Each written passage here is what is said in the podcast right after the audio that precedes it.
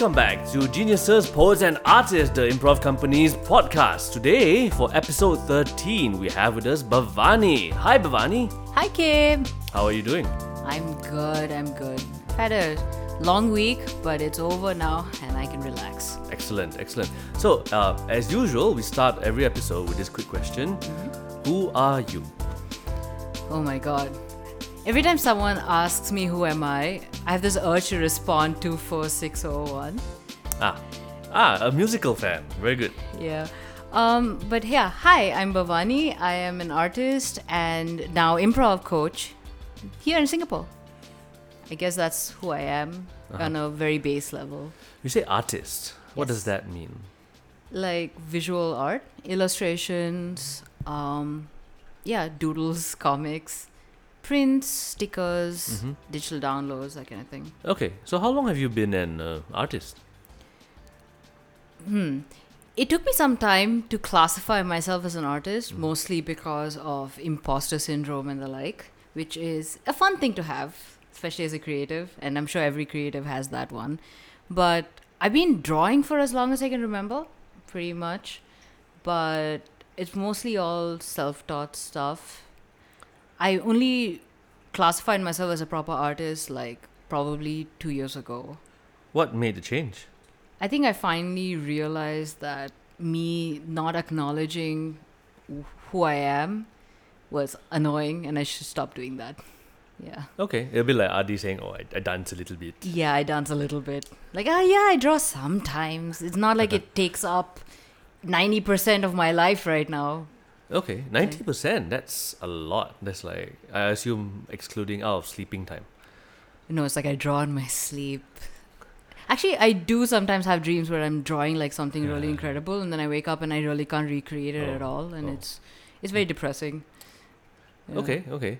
So 90% of your, I assume, waking hours drawing. That's crazy. Like, what kind of stuff do you like drawing? Is there a particular genre, a style, like, or like topic? Hmm.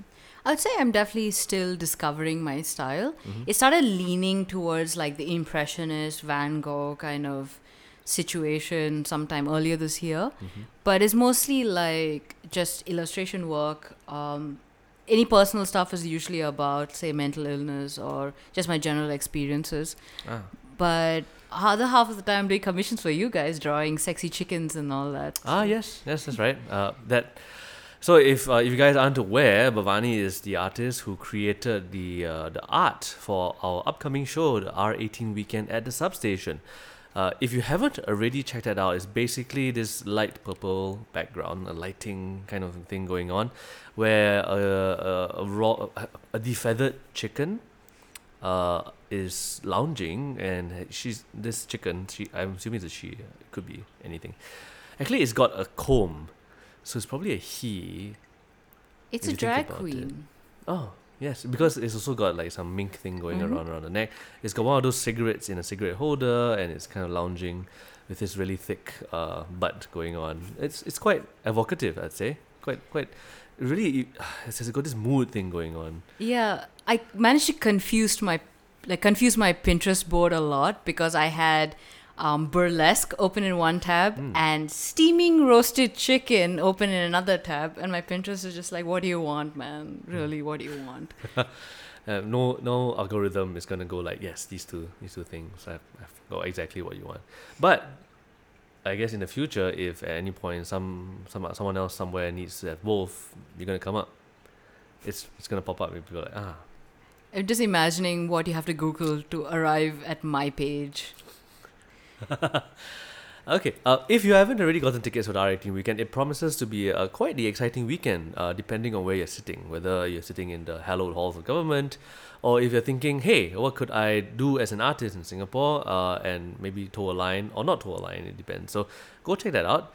Uh, in the meantime, yes, let's, uh, let's keep going. So, yes, uh, well, I mean, it counts. If people are paying you for your art, you're basically a professional artist. Yeah, pretty much Yeah. now. Yeah. Very cool, very cool. And improv is art, so definitely been doing that for a long time as well. so- Yes, not. I, I guess no one really says, "Oh, improv is a visual art." Necessarily, it's more, mostly consider it like more of a theater thing, Mhm. or maybe an audio thing. But no one goes like, "Oh, visual." I'm an improviser, and you know, I'm that's my visual art kind of thing. Does that um, I guess we'll get to that later. But usually I ask people if improv like affects people's art. Mhm. Uh, but we'll get to that in a moment. Like I mentioned. Um, very good, very good. How did you get started with improv? Aha. It's like pretty much the same way Adi did. Um, so like it's been eight years now, Mhm. 2013. So picture the scene, a dingy basement room in the Center for the Arts at NUS, Mm. and the whiff of cheap aircon coolant in the air. Mm-hmm. And basically, my friend sent me a Facebook message going, "Oh, they're doing this thing. It's called improv. Uh, I think you like it. You were saying that you like Whose Line. Do you want to go?" And then just walked in. I met you, and then I guess the rest is history. Do you remember other than um, well, I guess Adi, like who else was around at that point? Was it the schemers? Was it like someone else? I definitely remember Luke joining a lot of our sessions, Mm. and I remember very distinctly learning game from him. Mm. Yeah, I remember this very clearly. It was um, it was not at CFA, but it was in a dif- different building. I forgot exactly which building, somewhere in FAS. But I remember that session when he taught us about game, and I, f- I remember finding it so mind blowing at the time. Kim's giving my cat scritches, Hi, Kevin. and yes, Kevin's my cat. Oh, She's actually named friendly. after Kevin Lowe. Yes. Uh, hi, Kevin. if you're listening to this, we wanted to give her an improv name. We almost, very almost named her Kim Tan. Then we realized. Oh, this would be slightly more awkward. I think. yeah, a little bit. You're stroking her butt, so yeah, probably. Hello. Ah, yeah, very friendly cat. Too bad podcasts are such an audio medium because this cat, like the meows I've gotten so far have been like a tiny squeak. Yes. Oh, where are you going? Okay. Sorry. Uh, so I realized that if you are listening to this, you're not really getting a whole lot of this, but rest assured that I am getting plenty of cat time. Uh, not my own cat, this is someone else's cat, which is quite different. Uh, awesome. So, uh, in that time, so you started, I guess, with, with us at NUS in the improbable days.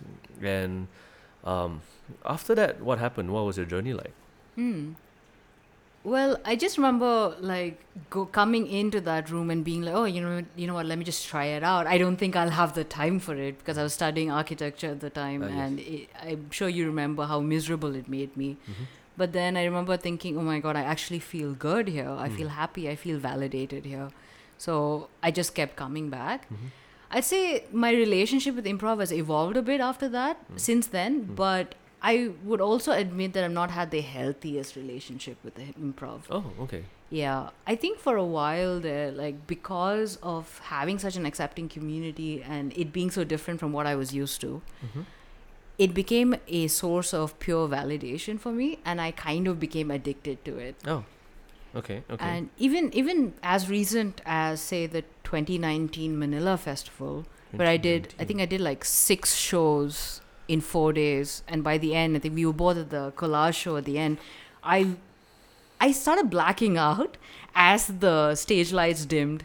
You know, the whole like there was a they had a thing that would drop on your head with Phantom of the Opera singing like music at the one minute mark. I think it was a Winnie the Pooh pinata. Mm. And I distinctly remember it dropping, and we were like using that as a prop, and my the peripheries of my vision just went black. I I was yeah. I think that was my limit. I realized that okay, that is my limit with improv. so I six better shows in four days. six shows in four days, two back to back. Mm. Yeah. Okay, okay. So has it gotten better? Definitely. Uh, I think over the pandemic, I really started re- evaluating my relationship with improv. Mm-hmm. um, especially since I was definitely missing it a lot, right? And I was like, okay, why do I miss this? Then I went down this whole introspective journey where I realized why I was doing improv. And then I also realized that I don't need to do improv that much, also, Mm. you know, to get that kind of validation I crave. I need to kind of build it from inside. So I started kind of, um, how to say, regulating my improv dosage Okay, now. okay. Yeah.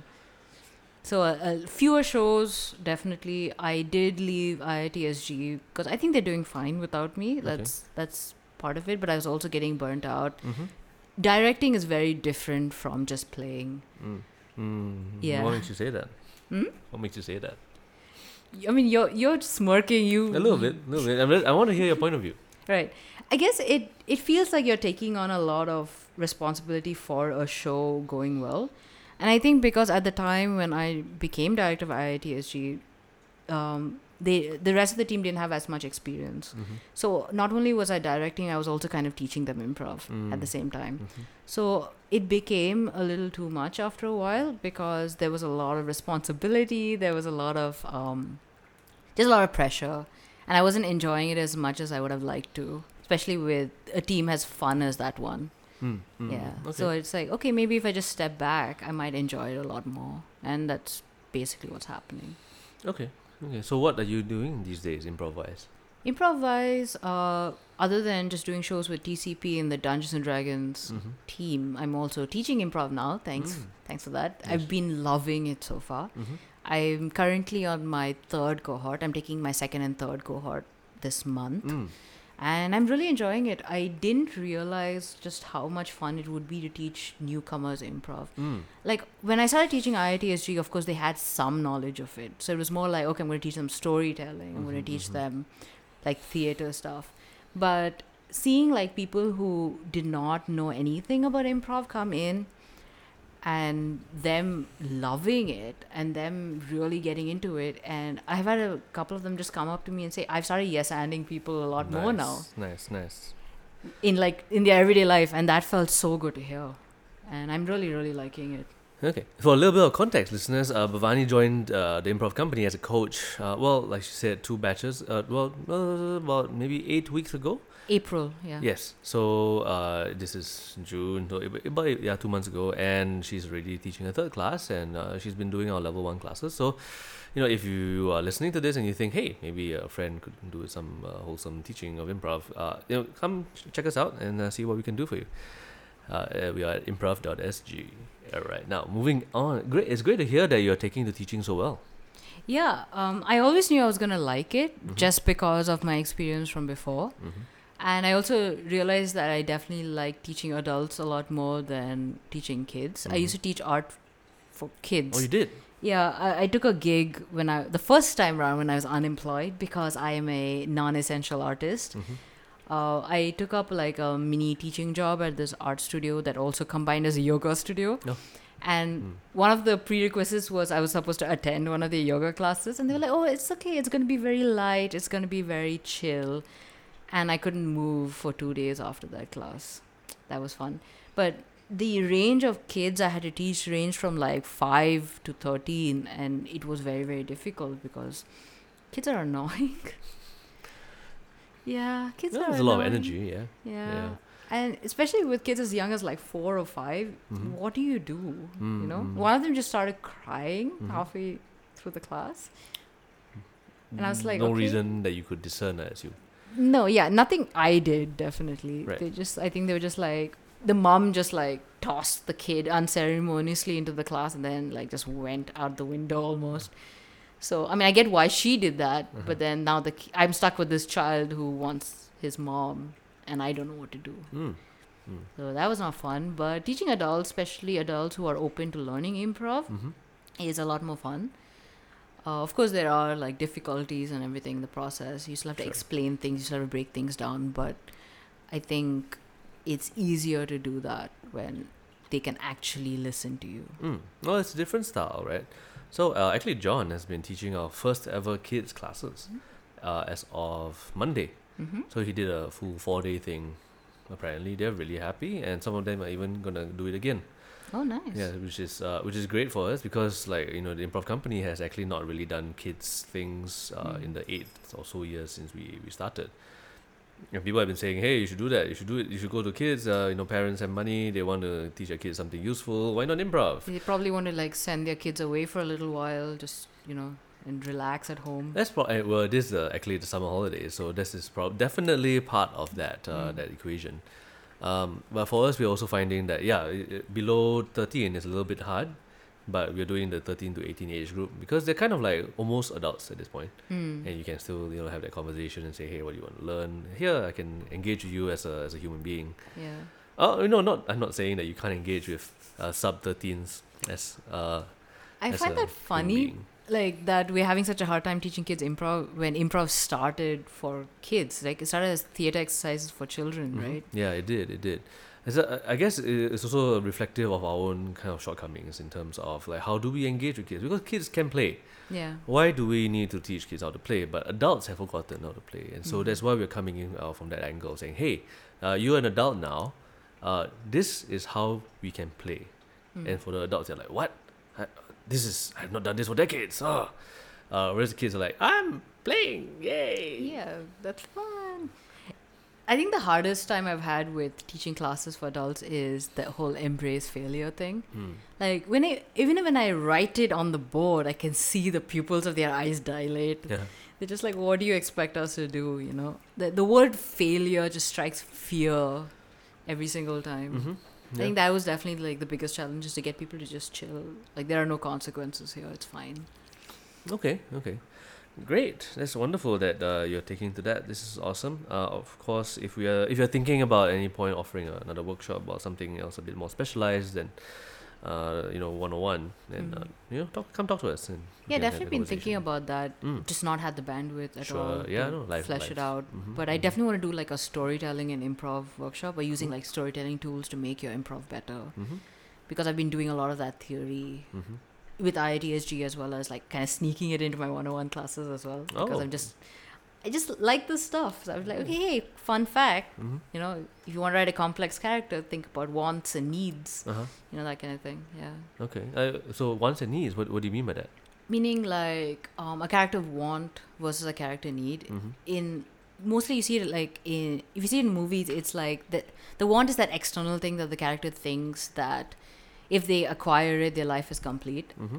And the need is what they actually need it's very psychological if you like psychoanalyze your character it's like oh i want the candy in the store as Mhm. a kid but then what they really need is like parental validation right and when the want conflicts with uh, when the want clashes with the need that's where you have conflict and you have internal conflict so these kind of things like i find these things really interesting so Mhm. i would love to do a workshop about it Okay, okay, okay. Yeah, sounds fascinating. Yeah, very cool, very cool. Um, excellent. So, beyond that, uh, so that that could be something we can uh, pursue later. I think storytelling, you know, theater, improv, all these are quite closely interlinked. I do encourage people generally to find other art forms as well to you know, to figure out what else, especially for improvisers, when they're saying, "Oh, I've done the basic stuff. I've done some short form. I've kind of hit a bit of a plateau. Then what's the next thing?" And usually I say, "Hey, go think about theater. Think about storytelling. Think about art. Uh, you know, whether it's visual or music or dance or something, because all Mhm. those things have an impact on the way we get out on stage and improvise. yeah And uh, having that curiosity about the world around you is always going to make you a better improviser yeah well, also a better person. I think if you are not curious about the world around you, you're closing yourself off from so many different um, you know possibilities. hmm definitely Yeah. Uh, so storytelling is one. Uh, very good. So, what is your favorite improv thing? Hmm. I actually, I've been thinking about it since like the previous episodes when you asked people about it. Mhm. Obviously, a lot of people say the community, but I think my favorite improv thing is yes and Mm-hmm. Oh, definitely okay. because it is from that yes and that you get such an accepting community, Mm-hmm. right?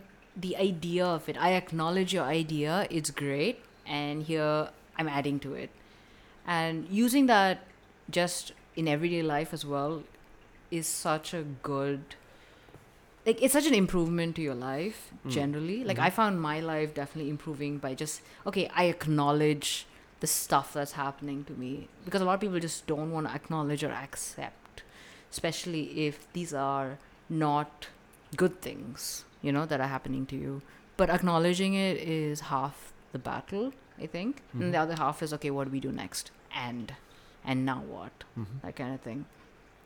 And it makes other people feel heard. It made me feel heard when I first came. So, Mm-hmm. um, yes, and is definitely my favorite thing. I have it tattooed on my wrist. You do. You Yeah. do. You actually do. Yeah. Okay. Okay. How does it compare to the other two, like principles that we teach here at TIC? I mean, sure, those two are also great. Like, Mhm. obviously, making your partner look good and embracing failure. But I think those two can also be derived from the first one, right? Like, if you acknowledge your partner and you acknowledge that the idea is great, Mm. you're already making them look good, right? And saying yes to the thing puts you at risk of failure. So I feel like they're derivative in a Mhm. way, Mhm. and as long as you keep that yes and in mind, you have you have all these possibilities. Okay, okay. So you're saying that yes and goes back to first principles. Then when people say, "Oh, I love the community," or "I love this other thing," that because that all those are only enabled by the idea of yes and being there in the first place and allowing us to say, "Hey, you know what? There's these things that are being put out, whether it's an idea, a show, a group, whatever it is," and then we are saying, "Hey, how can we make this better together?" Yeah, exactly. I mean, to a point where we are absolutely incorrigible in group chats. Oh yeah, yeah. Every improviser group chat is basically, "Hey, let's do this thing," and then uh, a Yes, few bits will follow at the very least. Mm. Uh, if hopefully someone does come in with a uh, the and and that is uh, you know related to the actual thing in question and not just a here's a meme or here's Yeah. a here's a, a pun or something.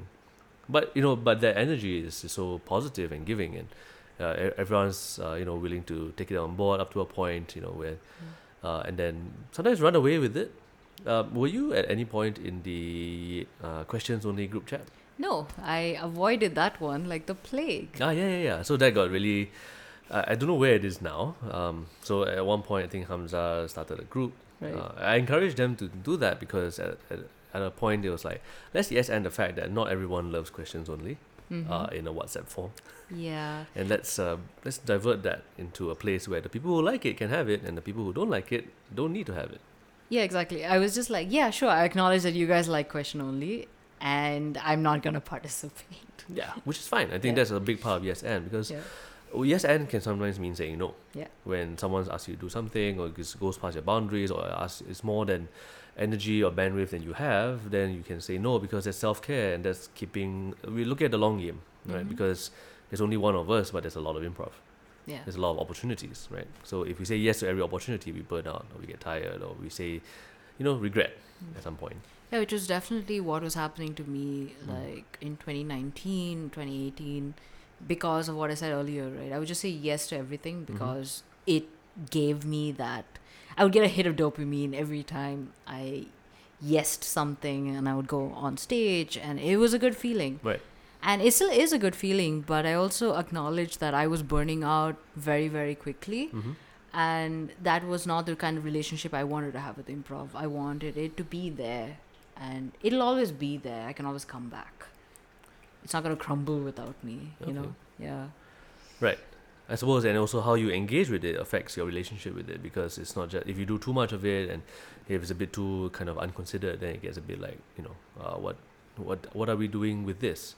Whereas if you are taking things that you really want to do, that improves the overall quality of your you know your interactions, yeah. the average quality of those interactions rather. Mm-hmm. Okay. Uh, wonderful. So uh, let's see. Uh, yes, and I, I love it too. Uh, I don't have a tattoo, but then I don't have any tattoos because I at some point, I know I, the, my basic reason behind that is I just want to go back to Japan at some point, hop into an onsen, and apparently some of them don't like tattoos. Yeah, they don't. Uh, But I think they're okay if you cover them up. Actually. yeah, yeah, I, I might at some point. I don't know what to. I mean, it seems so you know permanent, and as a as a as an inveterate uh, improviser, like I like being non-committal to things. I'm like, I'll I'll say yes to this briefly, and then move on. Yeah, fair enough. I I think I've started treating my tattoos as snapshots of my life. Mm-hmm. if you think of it that way, like even if you regret stuff, like I do have a Harry Potter tattoo, and I do not condone any of J.K. Rowling's shenanigans. Mm-hmm. They are affecting people, and I don't like that at all. But I acknowledge that, that at that time, Mm-hmm. it helped me. Harry Potter was a big source of happiness in my life at that time. Mm-hmm. So I treat yeah, I treat my tattoos as snapshots, and and after a while they stop. I mean, they're still meaningful, but you stop considering. You don't take that long to pick a tattoo. You know mm. how the first one is like, oh, it's my child. I have to mm-hmm. pick this well. But third one, I was like, oh, there's a there's a picture of a peach. It looks like a butt. I'm gonna get it tattooed. Okay, okay. I was I was gonna ask if you designed your own tattoos.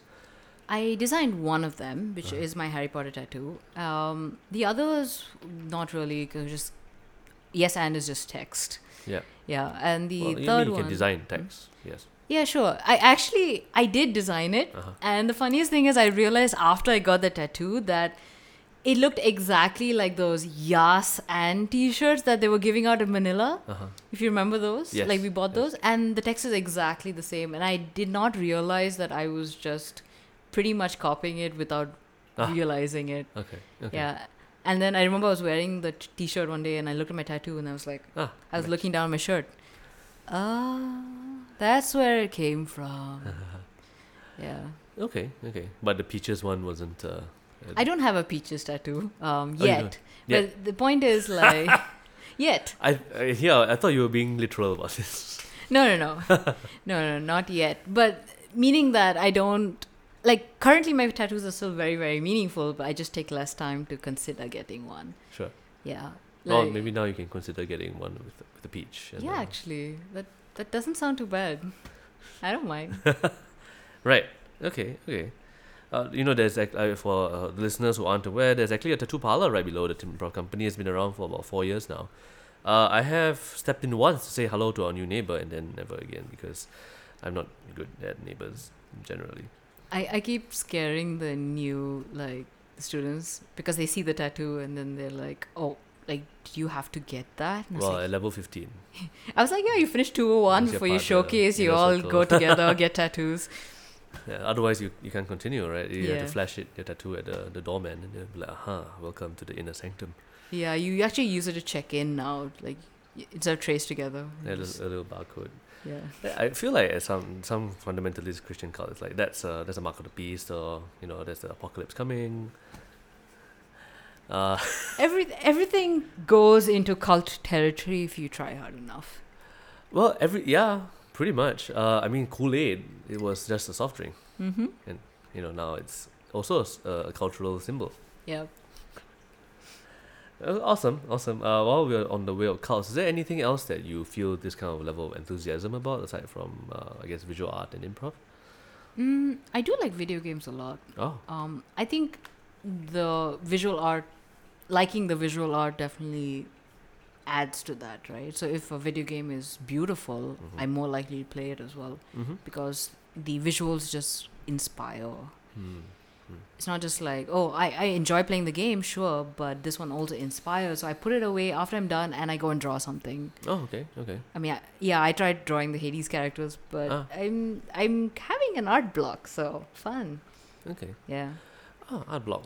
That, that reminds me. I was gonna ask if you know you've done improv for somewhere about eight, eight years now. Eight ten years, yeah. Eight years. This Um, August. and I guess that overlaps with your artistic period as well. I guess some of that was as an architect, some of it as, as a, your own personal development. mm-hmm. Um, has improv influenced your visual art practice in any way? Yeah, actually. Um, in that I'm not married to my ideas anymore. Mm-hmm. I'm more open to experimenting, more open to just sitting down with a blank page and being like, okay, let's see where this takes me. Mm-hmm.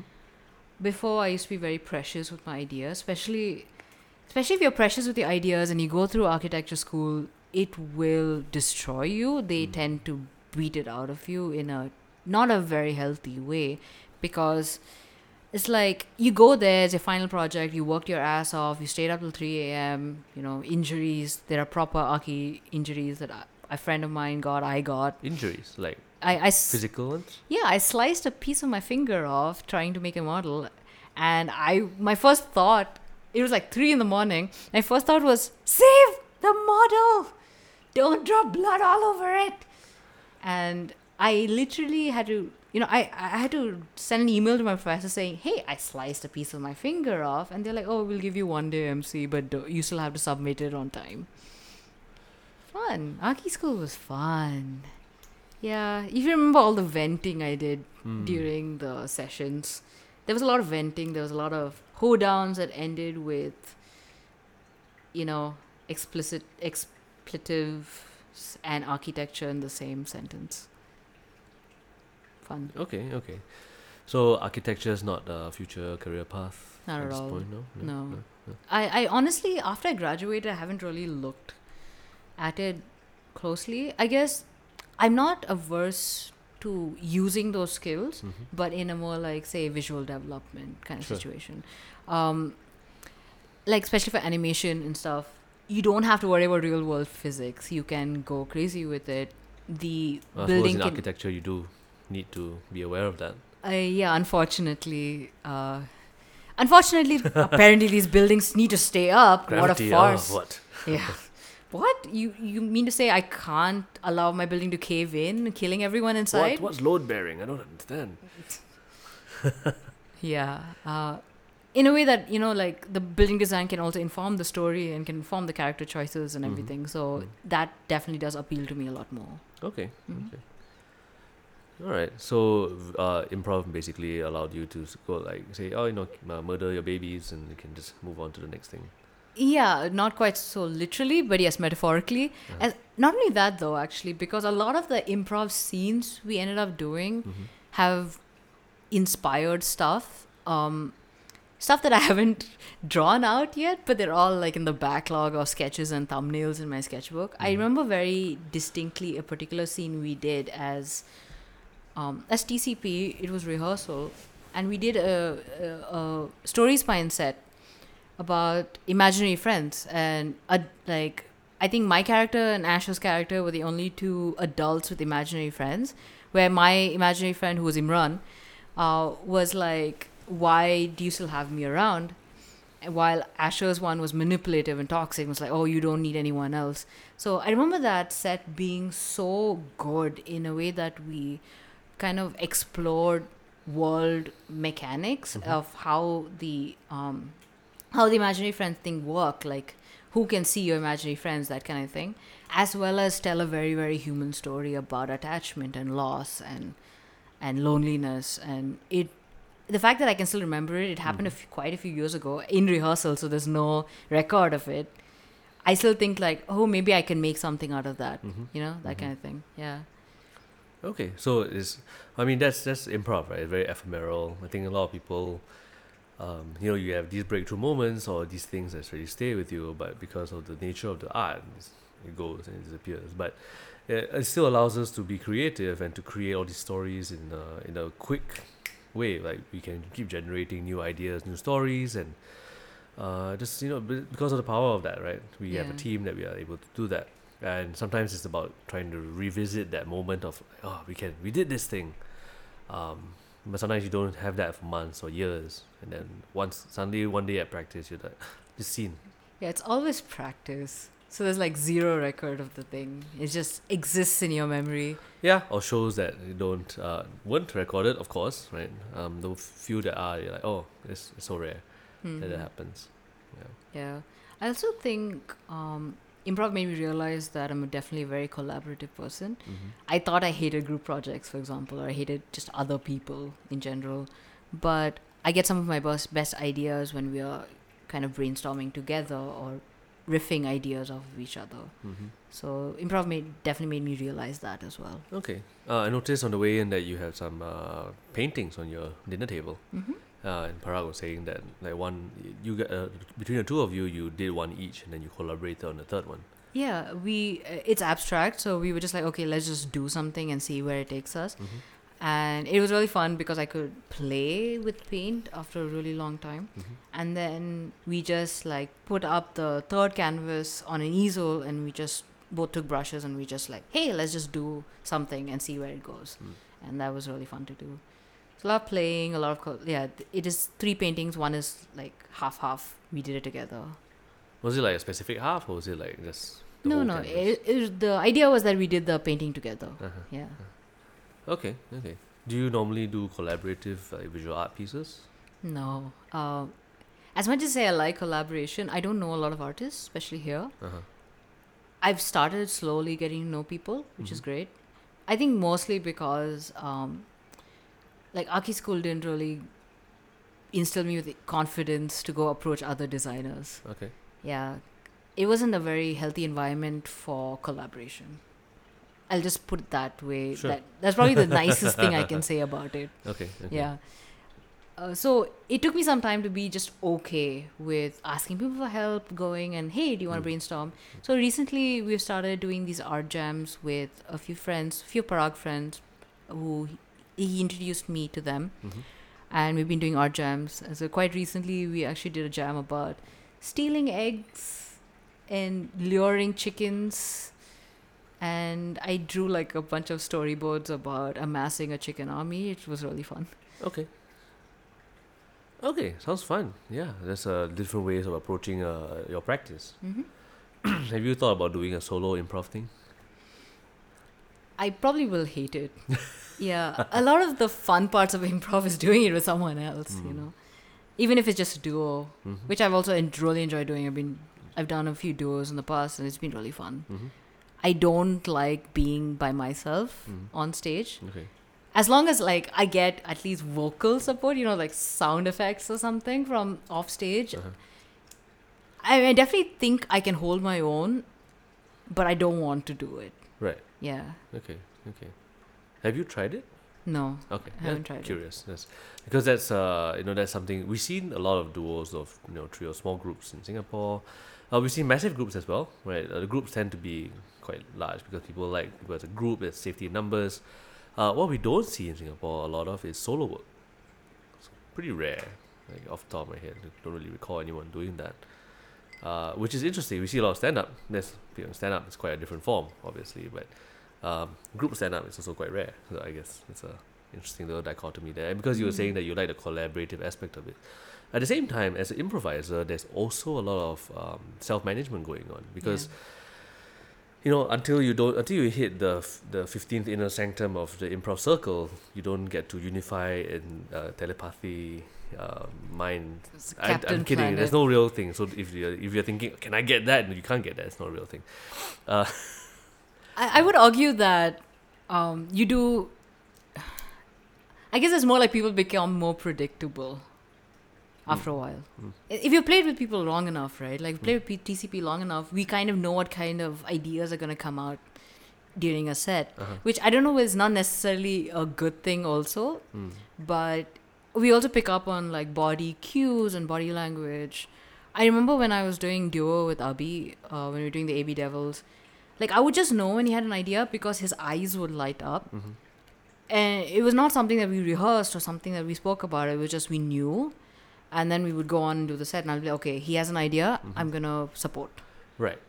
But so I guess even in that you mentioned there's possibly something that's not great about that because if you get too predictable as a group, you start doing the same things over and over again, then Yeah. that becomes uh, a question of are we really improvising or are we just running through the same patterns over and over again? Yeah, of course. And I guess uh, on on that note, I guess my own personal values as improviser, I would prefer to be at least slightly unpredictable hmm or to be able to make choices that are beyond the top like three or four that I'm always making all the time. Yeah, yeah, definitely for sure. I guess it's more like even if uh, the people you play with are become unpredictable Mhm. or are unpredictable in certain shows, you know them enough to completely trust that this is going to be okay. Right. Yeah, Yeah. I mean, we had Carl around. Mhm. He's the most chaotic person I've ever met, Mm-hmm. And the shows were fine. Like we trusted him to do something. I guess he was predictably unpredictable. Yeah, but at the same time, you would ex- you you could predict at the very least that he had good intentions, Yes, exactly. which is not always the case, right? You can't always trust Yeah, yeah. anyone to do that. I- I mean, that's where the yes and comes in, or the embracing failure as well. right? Uh-huh. Like we just have to do it and see how. One of that on a t-shirt. Do it and see how la. Um, I guess on I guess my my broader note was more like uh as as an improviser, how do you keep uh say make bringing your best self forward to the stage or to the practice room Mhm. because that's a self thing, right? That's not a even if you know like you say TCP you've been working for them six seven years. Mm. um, at the same time, if you come in and you're thinking, "Oh, I'm I'm in a really shitty state," or "I'm not going to try my hardest today," or or something along those lines, right? Or I'm going to be a dick today, Yeah. then that's a disservice to your fellow players. But how do we manage that? How do you manage that? Um. I guess I just trust them to to have my back. Mm-hmm. Um, obviously, when I am having off days, and I do have those quite a bit, especially during the pandemic, I just um, try to be as present as possible. But I usually just take the role of support, and I Mhm. don't, I don't really come in with any ideas.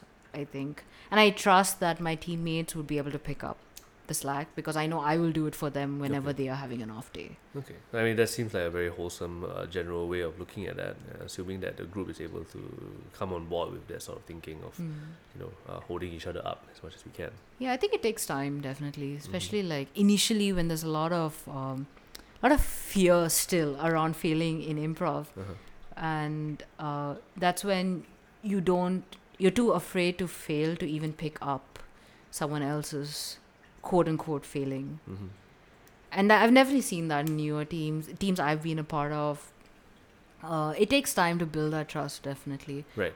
Obviously, you can still do great scenes with people you just met, but that also takes years of just unconditionally yes ending. Okay. Uh, in with your own, I guess, uh, I guess a broader question as well related to the last thing. Uh, is about your own growth as an improviser. I think you mentioned, uh, at least with regards to storytelling, something you've had an interest in and you've been studying and trying to figure out, uh, both for teaching IIT as well as for yourself. Um, is there any other way that you co- uh, continue your journey of growth as an improviser? Um, I learn a lot just by teaching How's that? because it gives me an insight into how different people think. Mm-hmm. and some and a lot of people think differently from me right not everyone's the same and it gives me like oh a new tool oh this is how they think let me try it Mm. that kind of thing so this Um, comes out in observing them and debriefs. Like, how- do you know that they're thinking in this way? yeah through observation Mm-hmm. uh, i've been doing a lot of my learning just generally in life via observation Mhm. and i think i've just become decent at picking up subtext Okay. Okay. uh, yeah So what what would my example of something so a different approach that you've seen has been? I wish I could think of something right now. Um, I'm completely blanking out. Ah, that's okay. Yeah. That's okay. I mean, it just sound curious because as a teacher, you, I as so when I manage coaches, I have certain ways of looking at the idea of improv. But there are definitely different ways that, you know, our not everyone is going to be hundred percent exactly the same as your approach. Mm-hmm. And so when coaches say, "Oh, I'm going to teach the idea of uh, say character," and then everyone has a slightly different emphasis, everyone Yeah. has a slightly different like approach. Their first primary go-to, some might use their body, some might uh, try to do a sense memory thing. There are so many different ways to approach the problem of character. Yeah. Um, so I get that. I'm just wondering uh, is there Mm. something that like kind of stuck out at you? And you're like, oh, this is the thing. Not really, and Mm-hmm. Okay. not really like right now. But I've definitely seen shows where, or seen other people do improv, or just, I, I'm trying to think. I think the Laura and Gail show, the Pixar show, if you remember that one, sometime. I think it was the last show before the pandemic hit. The last show, of The Den. Mm, possibly, possibly. Yeah, that one really inspired me because just just the way they were using their bodies to embody objects and spaces and really it was very vivid in my mind Mhm. just visualizing that and i feel like i've not done a lot of justice to improving myself improv wise especially because i just don't have the time or Sure. it's kind of taken a back seat Mm-hmm. with all the other stuff. But I definitely want to explore a lot more of more physical stuff Mhm. just because I'm not the world's fittest person and I do understand that being fit helps doing like it helps you do good improv. I've Mm. seen a lot of like whenever you know you see Adi on stage or you see like in IITSG Sahil who's also a dancer, right? Ah. They're more open about just going like jumping into people's arms or lifting other people up Mm-hmm. Like quite literally right not just not just in an improv sense Sure. and i i know i think that's my goal is to get so swole Mm-hmm. that i just like casually pick up like asher and walk out of stage that's a dream man that's a dream yeah I'll, I'll let Asher know. he's definitely lifted me a couple of times But but I mean, he does. He actually does powerlifting. right? So, exactly you know, uh, and I guess as um, I mean, I started improvising twelve years ago. I was in my mid twenties. Uh, at a time that you know, the body, I wasn't like massively fit, but I was young yeah and reasonably durable. And these days, like you know, it's not so much a case. I'm yeah starting to get to the point when if you ask me to run or sprint across the stage, I won't, because I know that my body can't necessarily do that. There are like you know joint issues and so on. Um, And so I'm just wondering, like, as and this is something I've seen. I think when I was younger, I would dismiss it. I'd be like the problem of an older improviser. Yeah, Right. and then and then at this age you're just like, oh my god, my past self was a dick. Yeah, yeah, yeah. I mean, that's when you, as you grow, you know, there are certain things that change. It's like how I think when I was a kid, I would see old people as slow and dumb because they would speak or move slowly. But honestly, it's not necessarily the case, right? Because it's age. Age is age. Age is age. Your yeah. body, your your mind starts to get slower because you know time is taking its toll. Uh, but as a uh, as as you get older, as a as, as an improviser, then the questions become like, what else can you do to uh, to accommodate that? You know? Yeah. And I, I guess I I'm in my mid thirties, which uh, by an objective glance is that's not old. It's just older than I used to be. Yes. Um, at the same time, there's also the problem of ageism in improv. We don't get a lot of older people in Singapore, at least who are doing improv. I mean, you guys kind of started the community, so it's only going to be as old as, I suppose. The, I mean, there are older people, obviously, in improv, but it's just not a lot mm-hmm. because there's also the idea of having to juggle life. Yeah, yeah. Right. I, I think at the start, I mean, some of our improvisers they started as kids, you know, and now they are now we have improvisers who are parents not because they were parents when they started, but because along the way they became parents, Yeah. and that's uh, that's just you know that's just time. Uh, but it's also, I guess, um, it impacts on so many different questions, right? Like the idea of diversity in improv, Mm. not just racially, but also in terms of economic class, in terms of uh, Yeah. life circumstances. We don't get a lot of, I say, blue collar improvisers in Singapore. Yeah, I, I guess you guys are really trying to change that, right? trying to yeah but it's hard because um i think there's also a question of uh of like who how do we reach people how do we convince them that it's something they want to do you know and so I guess on. it's also like priorities, right? Like, yes and there's time right Yeah. i think you mentioned several times you know that you have only so many hours and energy in a day that you can do things with Yeah. and as if you're a parent and you have a full-blown career going already and someone says hey would you like to spend don't know six hours a week doing improv and like i don't have six hours a week Yeah, exactly. I definitely think though, um, compared to other places, Singapore has a lot more diversity in the improv scene. Just Mm. the fact that you can see more than just like one female improviser in a team. Usually it's one and a half uh, at this at this at the average. It's Yeah, or like, or honestly, racially as well, Mm. we are definitely the most diverse. Like, if you go to Manila and then the Chinese teams are all white, Ha. right? right, like, right. Uh-huh. So, um, I definitely find it heartening that at least we do have a bit of that diversity. Obviously, there can always be room for improvement. Mm. But yeah, like, because whenever I see posts about, say, like uh, misogyny in improv or Mhm. like discrimination in that way, it it makes me really appreciate the Singapore scene a lot more because Mhm. I personally have not faced it. I can't speak for everybody, Sure. but um, I've definitely felt more welcome, and especially when the rest of the country does not really like me for who I am, Mm. Mm. right? So uh, I'm glad that that did not extend to the improv community. Okay. Okay. Yeah, I definitely think we can do more for the queer community, though. Uh, generally, I remember at some point, like Wylan and I were doing the Rainbow Jam, but Yep. then it kind of fizzled out as well. Mhm. Maybe we can do a lot more with that eventually. Yeah, it's just a it's just a hard question, right? Because you, I mean, there is a perfect state of complete diversity, and I guess in terms of like energy and time and what are we focusing on, like I guess in the most recent like one and a half years, we've been fo- like the company at least has been focused on uh survival. Yeah. right? And then after that, uh, beyond survival, like, oh, what kind of diversity do we want to approach? Because we can't approach them all and still maintain that focus on survival all at once. Mm. So we try to offer some scholarships, so there's a bit of economic diversity. yeah. Um, the racial one seems okay. We don't get a lot of Malays, for example. Yeah. So that's also kind of uh, like how do we solve that? I don't even know how to begin Yeah. for example.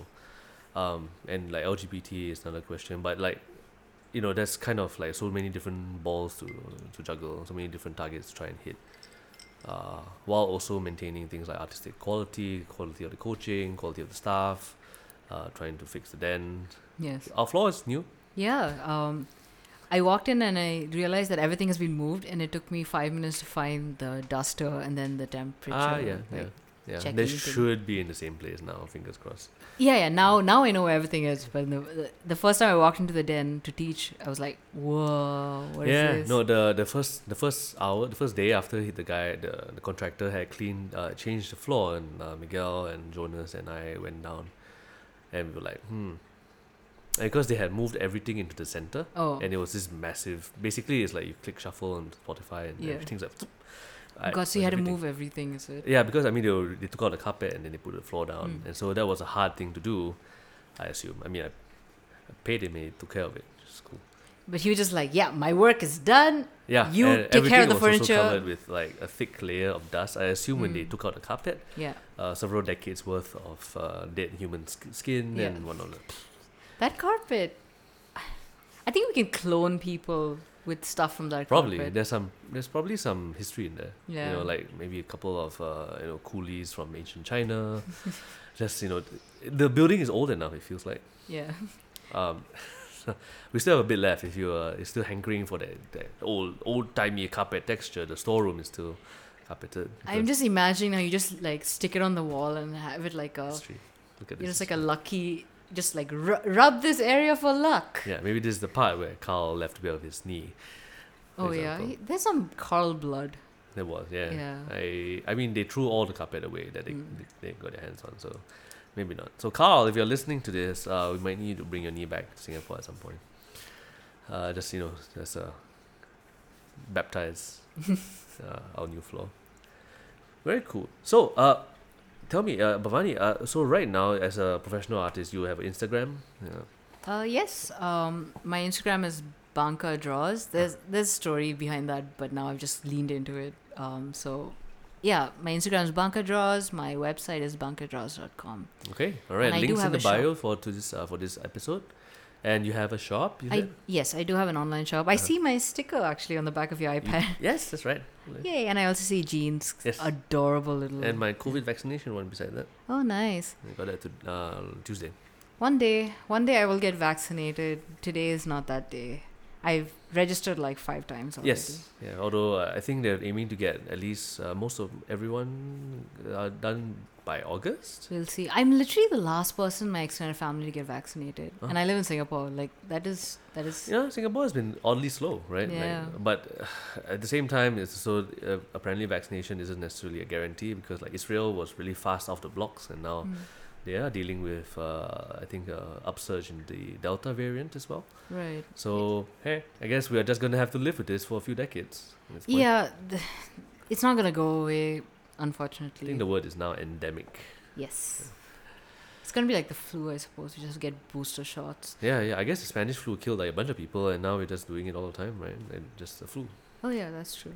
Yeah, it happens what every hundred years. Hopefully, not another one in my lifetime. Then, fingers crossed. Yeah, it's like that's a. It's like much like how young change- Kim used to say, "That's a problem for the future." Uh, yeah, yeah, yeah. Uh, and now, like middle-aged Kim is like, ah, that is a problem for now. yeah. Um. Cool. Well, thank you for spending this uh this last uh forty-five minutes or so with me. Uh, is there anything else that you'd like to, to mention before we finish up? Um, not really. Other than yeah, the I guess we got sidetracked by the online sh- uh, by the stickers, but yeah, my online shop's still open. Great stickers, by the way. Oh, thank you. Yeah, I want to get new stuff again. No time because I've been preparing for my um, master's applications. Master's applications. Uh, What are you going to study? Uh, I want to study illustration and or animation, um, if they offer like a elective or something. Mm-hmm. So I'm mostly looking at either the UK or Canada. Also because their visa situation is slightly better now. Ah, okay. Yeah, uh, I did look up that the UK has a graduate visa. Uh-huh. If anyone knows otherwise, please tell me. uh, then you can like stay there for two years if you've graduated Yeah. masters or even undergrad. So the idea is to be able to get a visa to live somewhere else for a while. Why do you want to get a master's? Mostly because, well, my undergrad, I think if you guys haven't figured it out yet, Mhm. my undergrad was a total bust, right? Mhm. Like I'm this close to just going back to NUS and demanding a refund. Uh-huh. Uh, and I do want to study. I do like studying, Uh-huh. and I this time I want to study on my own terms, study stuff that I like. Uh-huh. I genuinely like like the environment, like academic environment, is just it, it's just that I would like a more accepting academic environment. Okay. And so I'm it's hoping. for the pursuit of knowledge. Yes, uh, definitely. I I de- I always feel like I don't have the skills for anything. It's it's it it's definitely like imposter syndrome and a, a bunch of that, but Mhm. also because I never professionally learned anything Mhm. other than just like you know like off, like just oil painting classes once or twice Uh-huh. that kind of thing. Uh, I feel like I'm unequipped or under equipped, especially when I am competing against, like, say, people who went to LaSalle or SOTA or just generally people who had the education. Sure. I'm not saying that education is probably education is not the end all. For all I know, I might be in the same situation after my masters, but this time I'm definitely better equipped or Right. better prepared for that. Okay. I mean, the only the reason I asked is because I guess there was a stage in my life where I was considering should I go and do uh, higher education, Mhm. like beyond a, a bachelor's, right? Because as, as someone who started my own business, I've no one's ever asked me, oh, what uh, did you go to university for? It doesn't really matter Mm. because if I can provide a service, they, it doesn't matter to them. Uh, and I've not ha- had a, I've not been employed other than as an intern, Mm. right? So people have never said, oh, what's your degree? It's never mattered. Yeah. So uh, uh, I got to a point where I'm like, why would I do a master's? Because it's a significant time and energy and money, of course, Yeah. because these things are not cheap. Uh, and would it get any kind of return for me Mm. at this point? And so I was just wondering, does is it a little bit different from illustration, where if you have a master's, does it open some doors? I, I think it's just to get my foot in the door. It's a couple of things, right? Okay. Masters, other than just knowledge for the pursuit of knowledge, which Uh-huh. I have the privilege of being able to do because my father can pay for it, Uh, right? right. Uh, but there's also the it's easier to get a visa to live somewhere if you have a degree in that country. That's how I managed to Ah, kind of live in Singapore pretty easily. I got my PR pretty quickly, Right. right? Because I did graduate from NUS. So that is definitely a part of it. Like I want to use that master's degree as a means to immigrate. Right. If the Singapore government is listening to this, no, that's not true. I, I applied for citizenship. I want to live here forever. Hmm.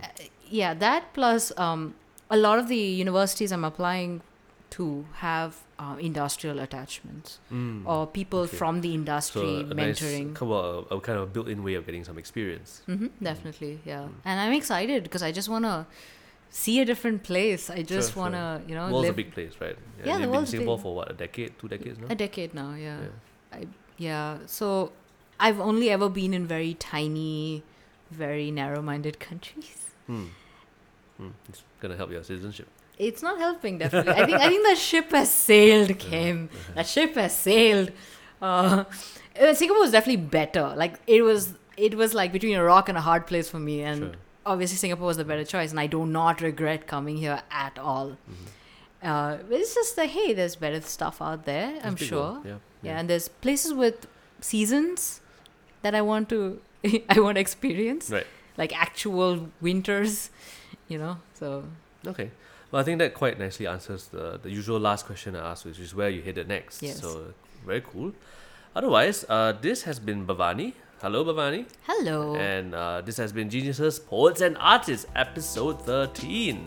Uh, I'm Kim, once again, and thank you for listening. So, uh, if you'd like to get a pin, uh, just tell me what uh, what team did uh, Bhavani coach, and then leave. And then you can get a free chicken pin. Awesome. Uh, send that email in to improv. Uh, no, that's not right contact at improv.sg. That's the email you should be sending it to, or just you know send it to my phone number, which I'm not gonna put in this podcast. You know, if you know my phone number, you have it. Uh, and as usual, speak truth to power. And uh, our guest next week will be Jess Vass, uh, most recently of Almost Viral and Les Musicables. So uh, keep a lookout for that.